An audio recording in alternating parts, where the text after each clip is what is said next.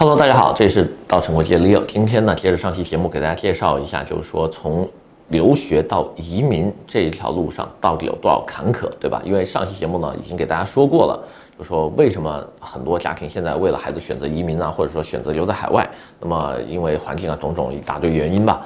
但是的话呢，有很多家长就会问了，哎，那我完全可以让孩子自己留在海外啊，或者他通过留学的方式去拿到身份啊，对吧？为什么要一上来就要办投资移民呢？而且办投资移民不是贵很多吗？那么今天的话呢，我用自己跟两个小伙伴的案例啊，对吧？用我自己当年办的加拿大 CEC 啊，我弟在美国，然后还有朋友在澳洲，都是怎么样通过自己努力完成移民的，中间有多少艰辛跟 心酸。那么节目开始之前的话呢，也。希望大家可以关注一下我们另外两个视频节目的账号，分别是 Leo 说和 Leo 移民讲堂。那么开始今天的节目。Hello，大家好，这里是稻城国际的 Leo。今天的话呢，给大家说一下从留学生到移民啊，拿到这个身份啊，这一路上有多少艰辛啊、困难跟风险在等着你。那么移民的好处我就不用多说了，上期节目都已经阐述过了。那么说一下，呃。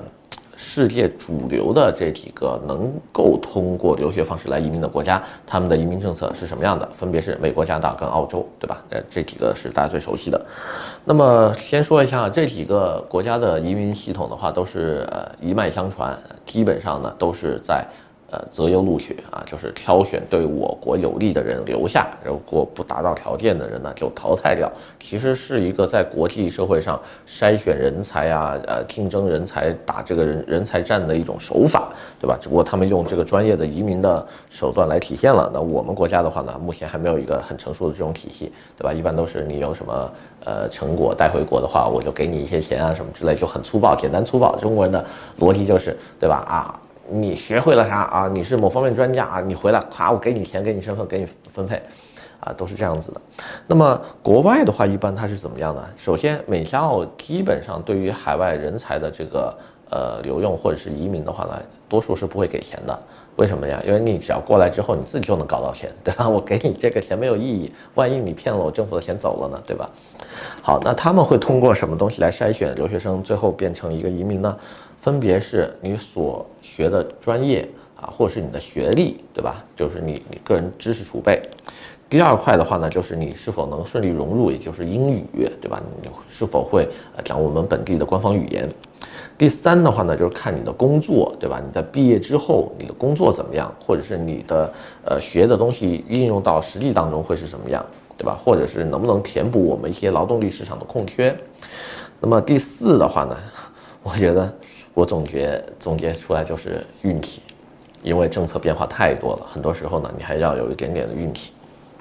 那我以我个人的这个案例来说一下吧，我是零五年去的加拿大，对吧？然后呃还没毕业，我记得是大二的时候，因为读了一年语言嘛，大二时候应该是零八年，加拿大开始推出了现在我们所能看到的 Canadian Experience Class，简称叫 CEC。加拿大经验类移民，那么这个东西几乎就是为所有的留学生量身定做的。为什么？看以前的节目，对吧？我以前我没有说过。那么这个东西出来之后的话呢，一改我们过去就是说一毕业就疯狂紧张的找工作，因为在我的师兄那一代人哈，就是就比我们大好几岁之前的那波人，他们想要留在加拿大，是在毕业之后只有九十天的这个。找工作的时间有点像现在美国的那个 OTP 还是 OPT 啊？就九十天之内必须要在本地找到工作，要有雇主担保你，如果没有，拜拜，你的这个签证就失效了，你就得回国了。那我们有了 CEC 之后的话呢，就很棒了。我们所有的 Post Secondary 两年以上的这些学生。都可以在毕业的时候一下就拿到一个三年的开放式工签。注意啊，开放式工签跟以前的也不一样，以前是绑定雇主的，你得有雇主才有工作签证。那我们是开放式的，等于说三年时间你可以在本地找工作，你不干活也行，反正给了你一个工作签证，你在这儿是有合法身份，你可以待着了。然后选雇主的话呢，你可以 A、B、C、D 互相跳，对吧？也不用说绑定在其中一家，其实是一个非常利好的政策哈。然后的话呢，只要考过了语言，对吧？CLB 级，然后工作种类符合它的 OAB。呃，三个大类就可以了。CD 类的低技能工种是不能要的，然后呢就可以移民。那很幸运啊，对吧？我们干这个的嘛，我们公司是 当时直接自己 DIY 就弄了，对吧？那么呃，就也没花什么钱。但是呢，我的运气非常好，在于我之后的那一批，就我之后，呃，递交申请完之后，刚过了半年左右吧，六个月左右，然后就有好多工种就说不能再移民了。那么当时的这一波已经在呃这些工作工作的这些个同学们，呃，就永远的失去这个机会了，因为你的工作的这个 paycheck 上面是会写你的 job title 的，你这个东西没法改，所以一下就导致了好多人留不下来。所以我觉得，呃。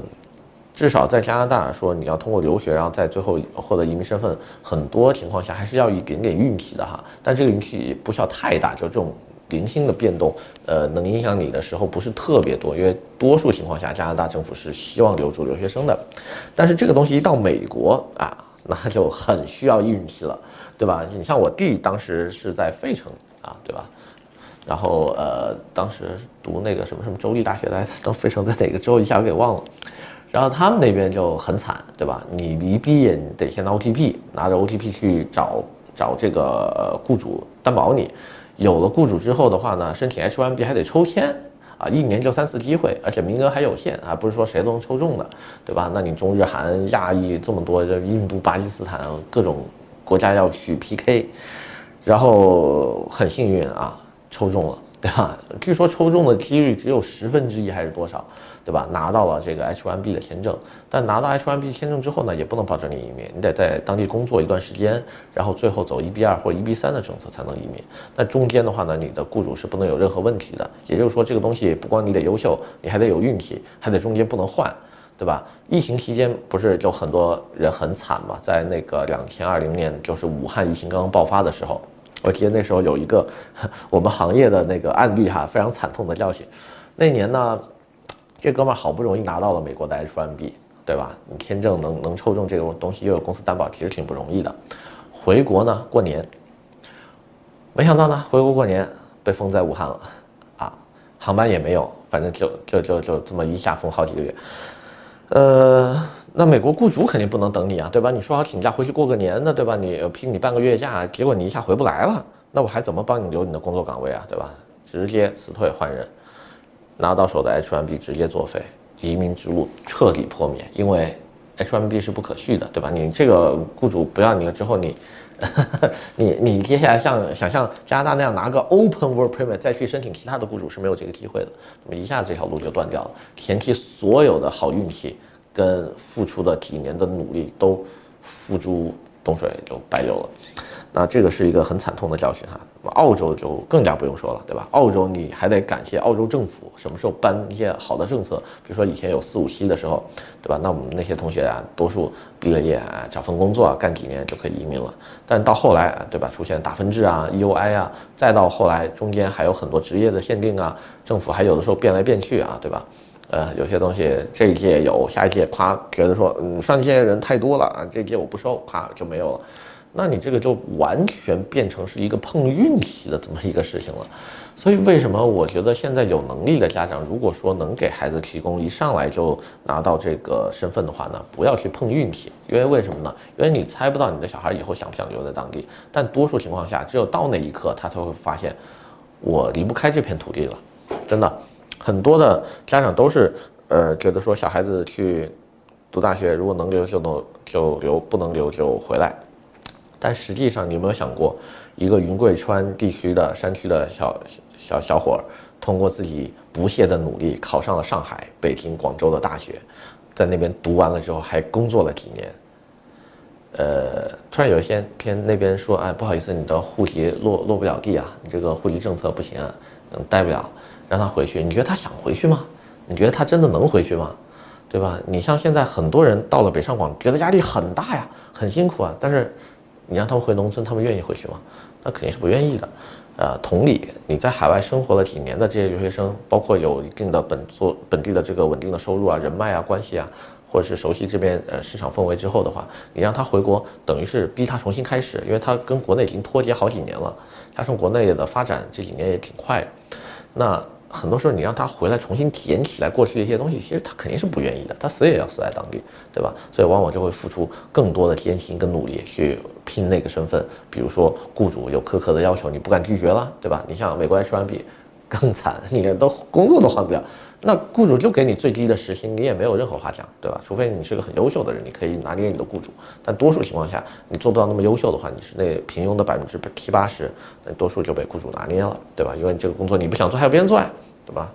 那 那就会过得很艰苦，也不敢与人发生争执啦，对吧？你们打架斗殴这种东西都不敢啊，对吧？你被黑人小哥欺负了，抢钱了，可能你都不敢还手给揍回来。那么还有一些。呃，更多的就是受这个政策的欺压了，因为你得一直 follow 这个政策走。如果这个省的政策没了，你就得跑到那个省。当年加拿大就有很多这样的留学生嘛，刚好他冲着萨省的移民政策去的，咵，萨省那年政策没了，他要马上搬家搬到安省，大费周章，真的。然后中间花的钱也不少，因为你想想，你在那边熬几年，你才能把身份熬出来，那你生活费就是一笔很大的开支啊，对吧？因为你在那边，你刚刚毕业的留学生，你赚的钱一定是没有。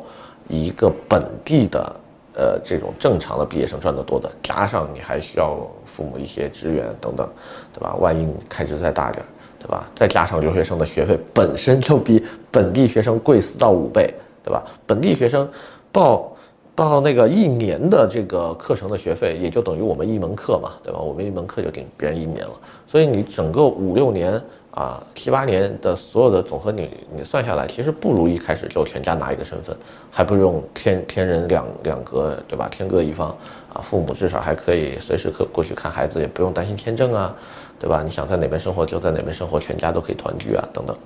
呃，所以的话，我还是建议，就是说，大家如果一上来就有留学打算的话，不如先看一下你们目的地国家的移民政策怎么样啊。确实，很多地方呢，他投资移民不光能帮你全家把身份拿了啊，投资的钱还能拿回来，对吧？有些国家他，对吧？你是买个房子或者做些什么别的嘛？你孩子你不不买房，你去了就得租房啊，你租房不就帮别人还还房贷吗？所以很多人算不过来这个账啊，他觉得让我一下拿出这么多钱，我不愿意。但是我要未来好多年，对吧？四五年，我要花比这多得多的钱，我愿意。这个就我就真的理解不了了，对吧？因为大家自己回去算一笔账，马上就能算出来这个道理。那么今天的话呢，先给大家介绍这么多，我们下期再见。